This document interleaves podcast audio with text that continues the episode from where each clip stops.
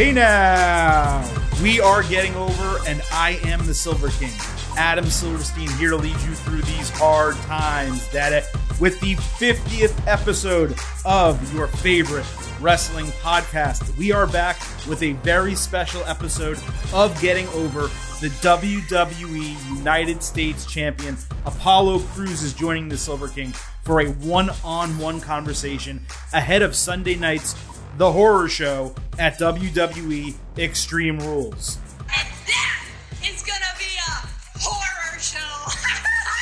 How do you like that, huh? We will find out how we're going to like Extreme Rules, which airs at 7 p.m. Eastern live on the WWE Network this Sunday. But I certainly know you will enjoy this edition of the podcast as Apollo Crews joins me to break down a variety of topics with him now in the spotlight on WWE Raw. We talk about Paul Heyman, Ricochet being an NXT, whether he should have been there a little longer than he actually was, uh, representation, every single topic that we could potentially cover in 20 minutes. I got to it with Apollo Crews. And guess what, folks? We are not going to waste much time to get to that interview. Certainly, a couple notes. You know how it goes here before we get started.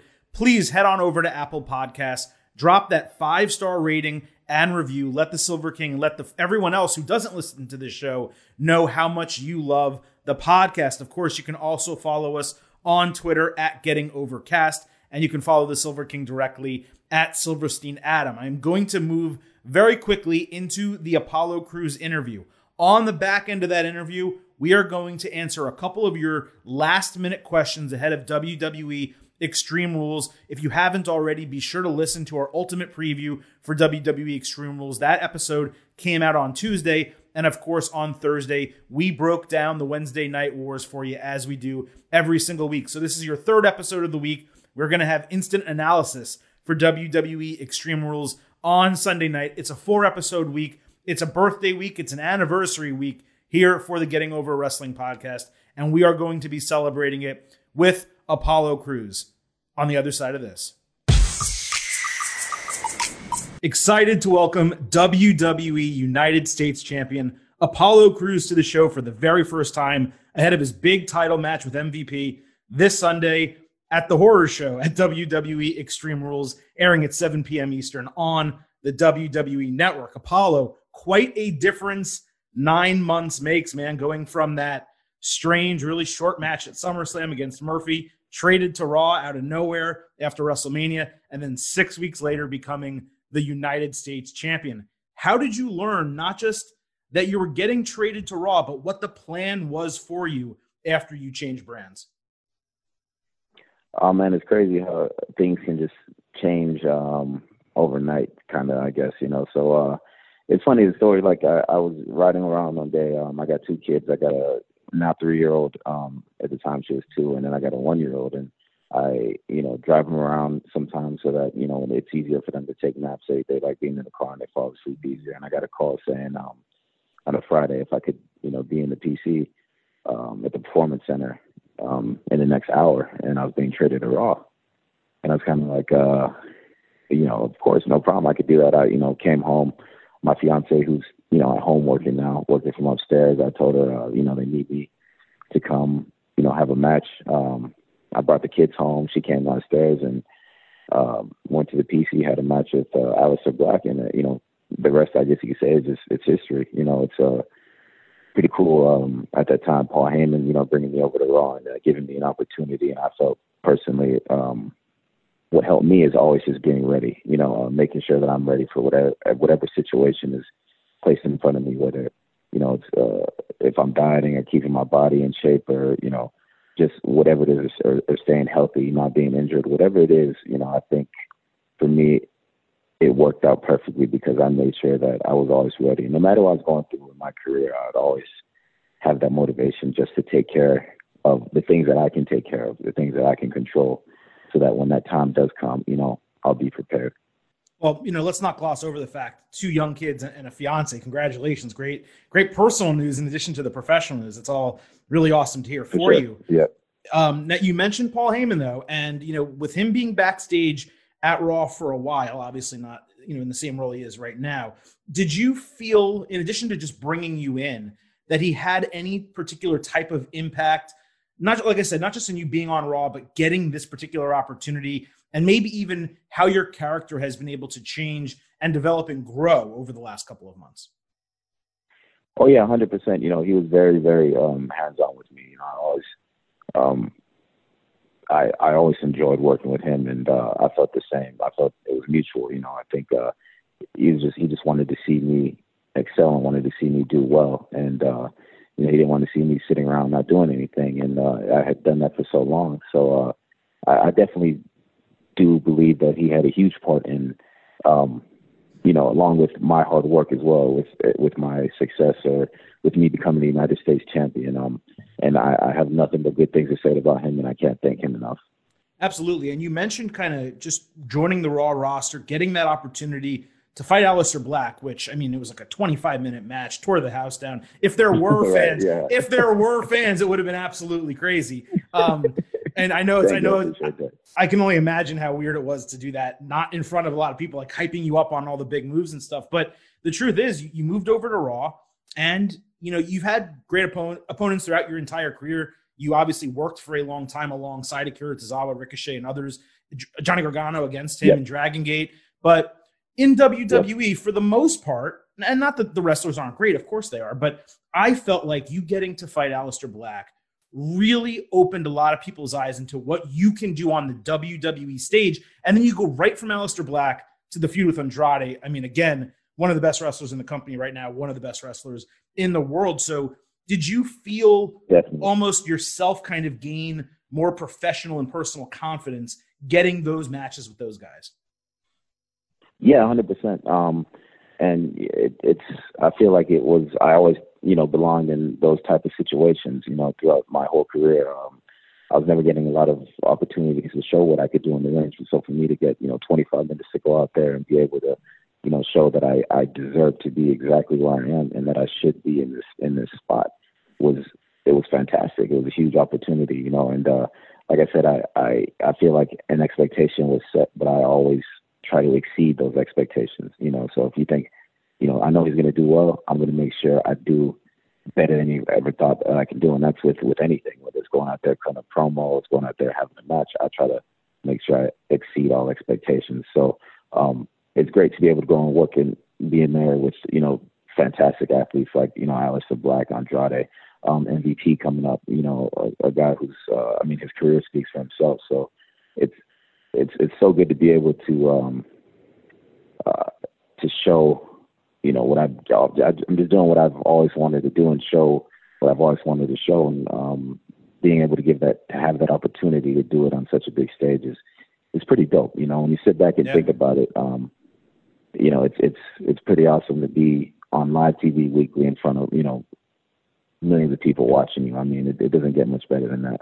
Yeah, and for sure, and it's not just that; it's you know, when you came and you had those great matches, and I think a lot of people got teased, rightfully so, with, hey, you almost won the title from Andrade the first time, then it looks like you're in the Money in the Bank right. match, then you're not going to be able to be in that. But there was always that plan, you know, I, I, I assume at least, um, for for what would eventually happen with you. Do you feel like over the course of time, not just in that particular storyline, but even since the last couple of months since, do you feel like you've opened some eyes inside the company that maybe weren't as completely open to you? Whether it's you know someone like Vince McMahon or Bruce Pritchard or whoever the case might be, do you feel like a lot of people now have a greater understanding inside the company of what you bring to the table and what you're capable of doing if given the opportunity? Yeah, hundred percent. I I feel like I have opened some eyes because I, I don't think uh, I think if I didn't, you know, I wouldn't continuously get an opportunity to go out there and you know I've been able to talk every week and uh, I've been able just to, you know, be put in something um, that's, you know, that's lasted a, a long period of time. Um, I wasn't getting opportunities like that before, and I don't know if it was just, uh, you know, I really don't know what it was, whether it was, you know, a lack of, uh, you know, some people having the faith in me or, or whatever it might be. But it's cool now that I've had that chance to show and that people can, you know, people are seeing it and the opportunities keep coming. And like I said, when those opportunities keep coming, I'm just going to keep knocking them down and, and keep exceeding those expectations. You know, I, I have to. It's it's yeah. it's what I'm programmed to do. So, and I I, I enjoy new challenges and uh, you know being. I think it's it's cool to be to embrace um, uh, uncomfortable situations. You know, and uh, it, it's it's a different situation that we're in, especially right now, not being in front of you know a live audience. Um, but I feel like it's helped me a lot personally, kind of figure out who I am, and I'm kind of coming into my own and really discovering who you know Apollo Crews is, which was something I really struggled with before. Well, you know, it's funny you mentioned that because I was just about to ask you. You know, you joined WWE and you obviously started out in NXT, and I think for a lot of people, they get 18 months, two years, maybe in NXT. Not just not not not, yeah. not, not that you needed, but not that you necessarily needed to develop. I mean, you were an accomplished professional, like I said, you were all over the world. You wrestled for Dragon Gate, but there is something I think to mm-hmm. be said in NXT for the seasoning, at least in WWE's ways, the ability to improve in certain areas, maybe develop character or how to speak on the mic or whatever the case might be. Looking back on it, and I'm sure you were really happy to get called up. I think it was to Raw at the time. But do you kind of think back yeah. on it and say, you know what? I kind of wish I maybe had another year in NXT to do some of those things. Yeah, for sure. Because like it's it's especially when you just you know start get start to get going, you know. And I you know I was I think I'd only been on TV. I've been in NXT for a year, but I think I'd only been on TV for like six eight months or so. So it was a very right. very short time.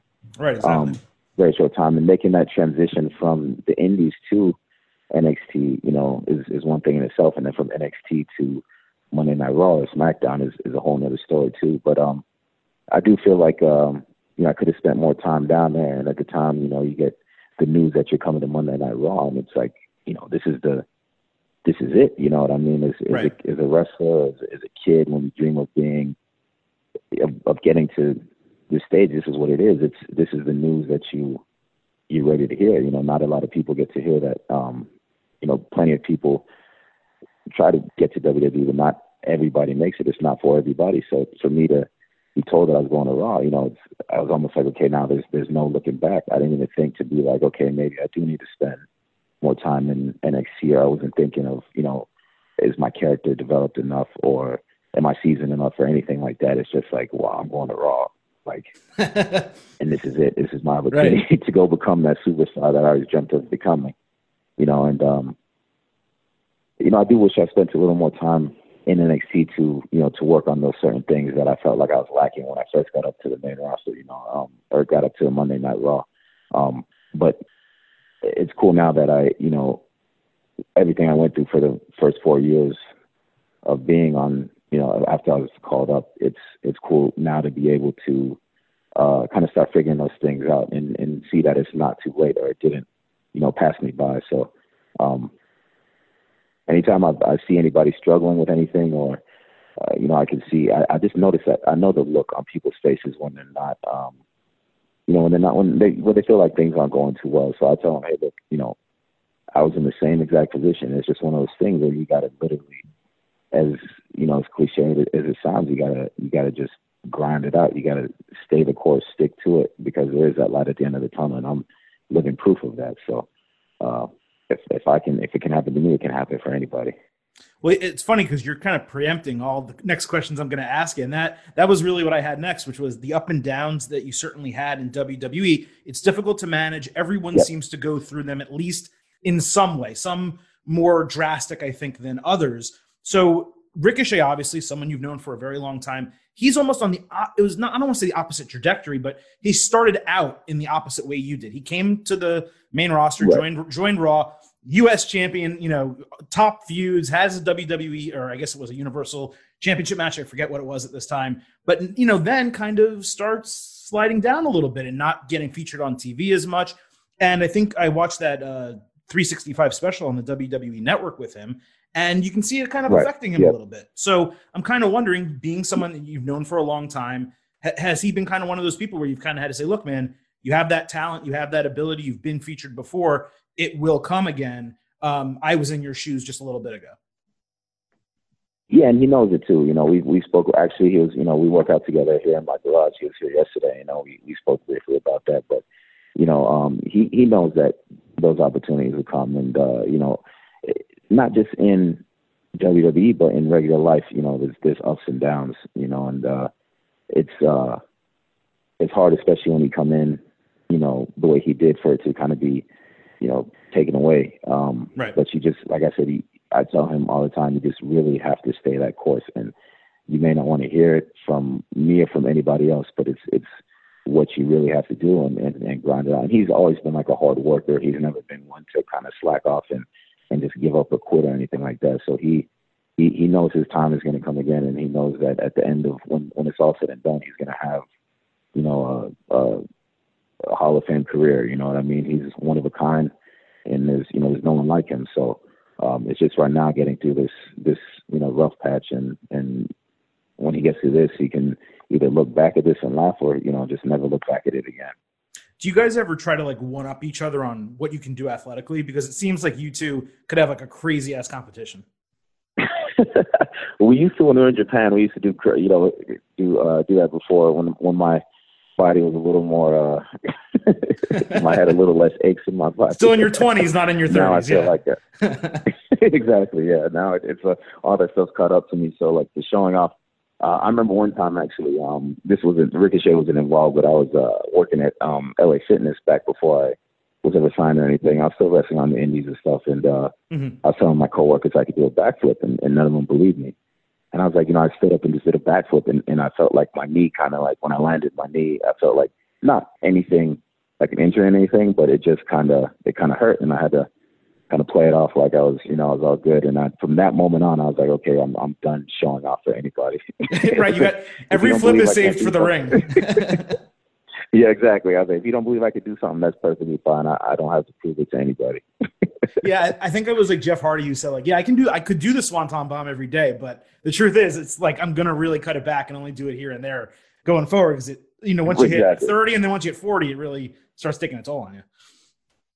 It does. It really does. You know, but it's it's all it's what we love to do. You know, I mean, um, I'm blessed to be in this situation, and there's nothing that I'd I'd rather be doing. Um, especially now with all like the you know with the fantastic uh, strength coach they strength strength coach they got at the PC, Sean Hayes. You know the um, Mhm. amazing trainers they got in that facility and, and the recovery stuff they have. It's it's so much. Uh, it's so helpful for us these days, and we you know getting a lot more time off. You know. Um, it's a weird, it's a bittersweet thing because you know um, the whole COVID and quarantine situation happened, and it's like okay, on one hand we get to rest a lot more, and our bodies feel a lot better, but on the you know other hand, it's like I miss traveling and I miss being on the road and being in front of a live crowd. So it's it's uh it's one of those bittersweet things.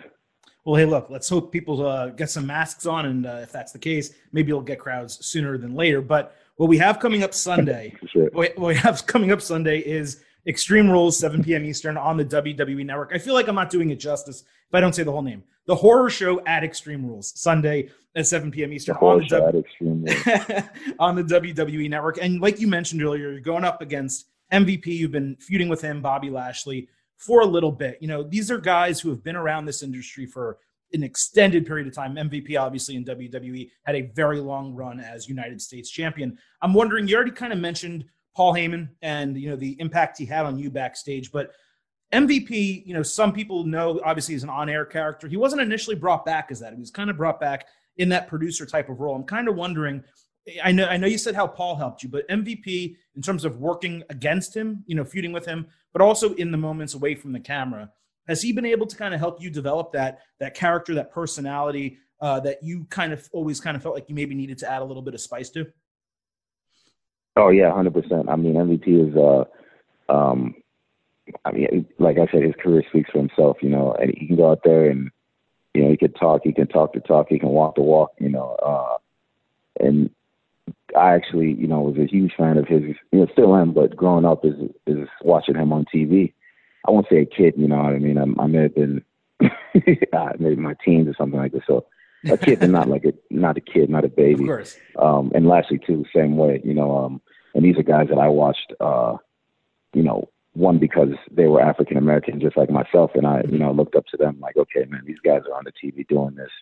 Uh, I definitely could be on there, do, you know, doing doing this, and I'm just like, man, like captivated by, you know, their in ring ability. You know, the way MVP goes out there, his swagger, everything about him. You know, in these, in these nice suits and then you know he can break it down, come out there and, and wrestle. He can fight. So it's it, for me growing up watching them, I, I idolize these two guys, and to be where I'm at now against them, it's it's an honor. And at the same time, I don't um, I give them respect, but at the same time, I know I have enough respect and enough talent myself to beat these guys as well. You know what I mean? And I feel like after this, once this is done, I can say, you know, I I feel like it is almost like I'm taking the next step in my career. You know what I mean? Like I feel like beating somebody like MVP at that level puts me in a different category than I am now, if that makes sense.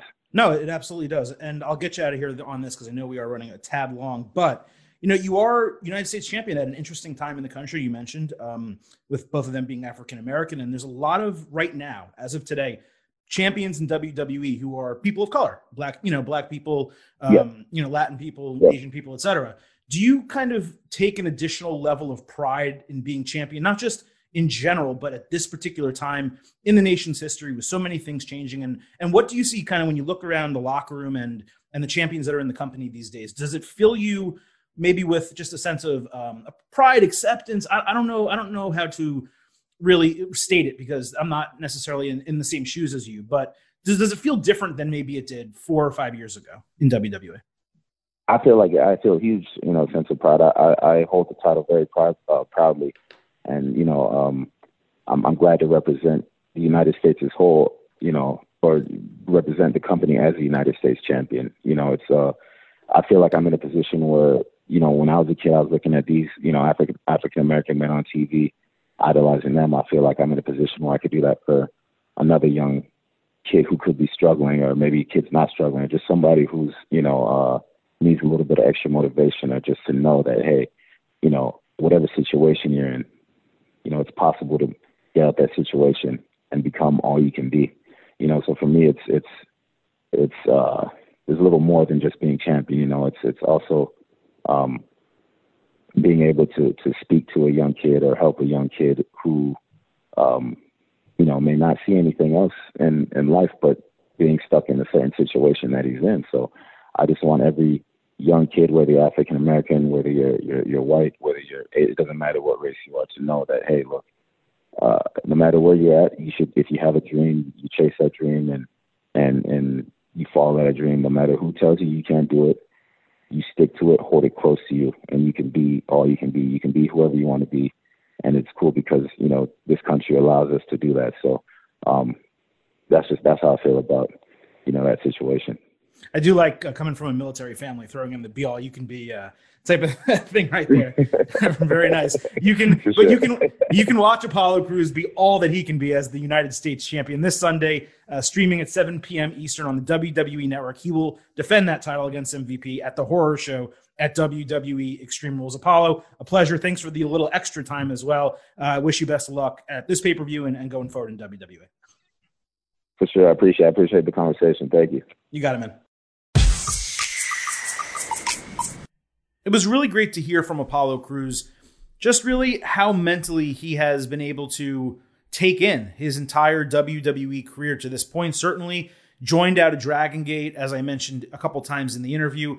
Didn't really have a long run in NXT, has never really won a major singles title in his career. Like I said, in NXT, he basically got used sparingly. He didn't really have any major feuds, certainly didn't contend for any titles of significance. Uh, then he moves over to the main roster. Was used again. Occasionally, it looked like they might push him right out of the gate. Didn't really get to that. He was in Titus Worldwide for a while. That worked. Eventually, that fell apart. And then he was just kind of around. You know, he was in the Battle Royals, and he he did have that one very quick feud that uh, Eric Rowan interfered. I believe it was at uh, Crown Jewel or a SummerSlam or something like that, as I mentioned during the interview and he was just kind of there. But when you have someone with Apollo Crews' skill level, his talent, uh, both in the ring and now on the mic, He has improved drastically on the mic over the last four months or so. This is a guy who should be featured, and it's great to see that he is getting that opportunity on Raw and will get a headline match, one of the headline title matches. There's four titles on the line. This is one of them at WWE Extreme Rules. I'm sorry, at the horror show at WWE Extreme Rules on Sunday night, streaming at 7 p.m. Eastern on the WWE Network. Now, before we end the show, before we get to Extreme Rules on Sunday, there are a couple additional DM slides I did not get to on Tuesday's show, and some of them that came in after the fact here uh, ahead of this show that I want to talk about before Extreme Rules We'll roll through them, and then we'll get you out of here.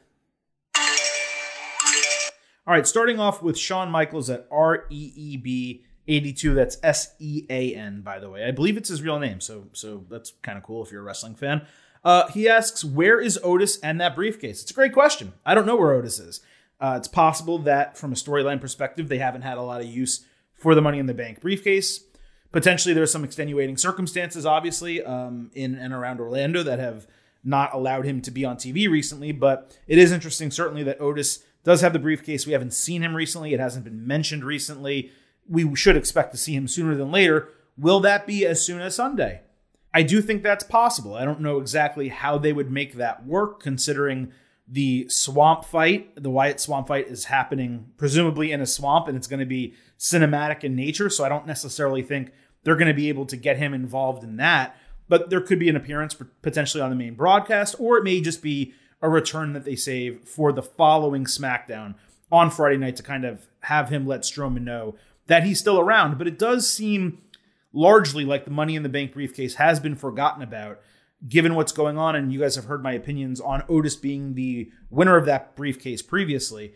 But right now, we are involved in a long term Braun Strowman Bray Wyatt feud. I think a lot of us had the expectation that by the time SummerSlam comes around in August, we're going to be getting the third incarnation of that, Braun Strowman against The Fiend for the Universal Championship. How does Otis factor into that? I really don't know that he does. So this could just be a situation where that briefcase exists, but they're going to wait for a title change. They maybe will wait four or five months down the line before he really starts potentially attempting to cash it in. Of course, there's always the situation that a lot of people have rumored where he decides to use that briefcase for the tag team championships to do something for him and Tucker, or maybe even the Intercontinental Championship. We have not seen that yet in WWE. So far, the briefcase has only been used for the WWE Championship or the Universal Championship, and then on the women's side, of course, just for the two main women's titles.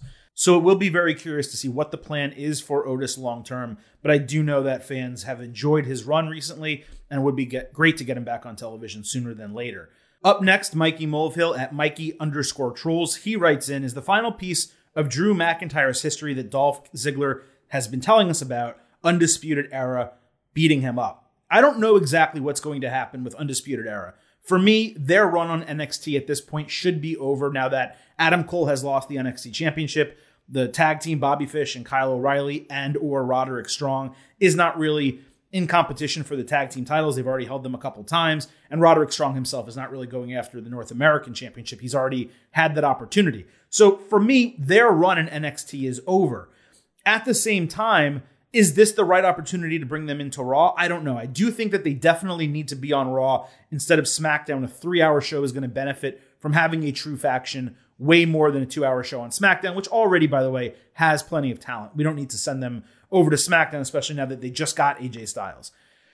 The question is do you bring them in at the end of Extreme Rules? Possibly. Um, I think whenever you do bring them in, the goal would be for Adam Cole to be the immediate challenger to the world championship on whatever brand he, you know, joins. On SmackDown, with it being either Braun Strowman or Bray Wyatt, that is not the right fit. I do think the idea of a heel faction going up against Drew McIntyre works. The question is, how much longer is Drew McIntyre going to be champion? And when do you want Adam Cole to actually challenge for that title? Right now, we have Extreme Rules coming up as SummerSlam. For me, the SummerSlam match absolutely positively has to be Drew McIntyre defending the title against Randy Orton. And if I was booking the damn territory for WWE, I would have Randy Orton take the title off Drew McIntyre in that match, even if it necessitates the utilization of Ric Flair. I don't care what it takes. I have Orton take the title at SummerSlam as a heel champion, run for a good period of time. When Edge finally gets back, that can be your title feud. Or if you don't want to do that, you can have Drew McIntyre challenge for the title again after maybe two months or so. Um, have him win the title back. It's a short run for Orton, but but it has been a deserving. It would be a deserving run for a guy who may very well be the wrestler of the year in 2020. To this point, we're basically midway through the year right now, and it's tough to beat what Randy Orton has done. So where in there does it make sense for Undisputed Era to debut? Because I guess you could have him debut and take down Apollo Crews and go for the mid card title, but this is a main event faction. It has been a main event faction in NXT for such a long period of time. I think they need to come in and knock the top face's head off. So, look, maybe all you do is you book it the way I just told you, except you have Drew McIntyre retain the title against Randy Orton.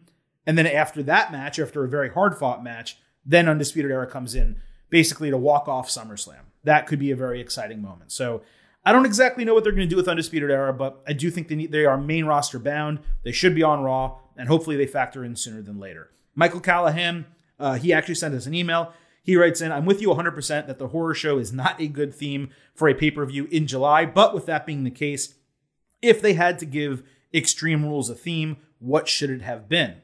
It's a really good question. You're asking me to be more creative than WWE here and come up with uh, a subtitle or a theme on the spot that's difficult. Um, okay, so I think one option, if you want to go with the horror type of theme, could be There Will Be Blood. Extreme Rules, There Will Be Blood. So you're saying, hey, this is going to be an extreme pay per view and we're going to go to the next level with it. Um, Extreme Rules Welcome Home probably could have been another one that they could do, taking into consideration the Wyatt Swamp fight and how that would be Braun Strowman going home. Of course, it also works doubly because it is in Orlando and, you know, that is the Performance Center home. And the other option is probably an easy option, which is Extreme Rules Eye for an Eye. You have that match already on the show. You knew that was going to be a stipulation. Just like you kind of had Backlash, you know, it was going to be the greatest show ever in terms of the, the theme music they used and then they had the greatest wrestling match ever between Edge and Randy Orton. I think you very easily could have done Extreme Rules eye for an eye, set up all of these as grudge matches, which basically they are, and just had the pay per view. So those are three subtitles I think that could have been used for Extreme Rules. And you know what? I kind of said I don't know that I can be as creative as WWE, but folks, I think all three of those would have worked, and eye for an eye, especially, and there will be blood, may have been better. But nevertheless, this Sunday is the horror show at WWE Extreme Rules. And that is gonna be a horror show. How do you like that, huh? And it airs at 7 p.m. Eastern, streaming live on the WWE network. I'm sure there's a kickoff show beginning one hour before that at 6 p.m. The Getting Over Wrestling podcast, as we always do, we'll offer instant analysis immediately at the end of WWE Extreme Rules. So be sure to subscribe to the podcast if you do not already. And we will publish that thing hopefully before midnight on the East Coast. Again, you can follow the show on Twitter at Getting Overcast. We tweet out when every single episode is live. We also tweet about wrestling all week long. And you can follow me personally, the Silver King, at Silverstein Adam on Twitter. Also, I hope you enjoyed this episode. I hope you enjoyed the interview with Apollo Crews. If you did, which I know you did, head on over to Apple Podcasts, drop that five star rating and review for your favorite wrestling podcast. Okay, that's it. The road to Extreme Rules is drawing near. It is time to get out of here. Thank you all for listening to the 50th episode of the Getting Over Wrestling podcast. I am so excited to give you 50 or 500 more. That's all I have to say. There's one other person who has a couple words to say to you before we get out of here. Elizabeth, come on believe that. out. Oh, whoa. We got something going that's Oh, really big. mercy. Yeah, look on the video scope right now and tell them about Macho Madness. Tell them how strong it is and tell them where we're going. Yeah, lead to the Twilight Zone. Yeah, and Hulk Hogan's got no chance, does he? No. Does anybody have a chance against the Macho Man Randy Savage? And one of the greatest wrestler, past, present, and future that ever lived. That's right. Okay, let's say goodbye. Say goodbye.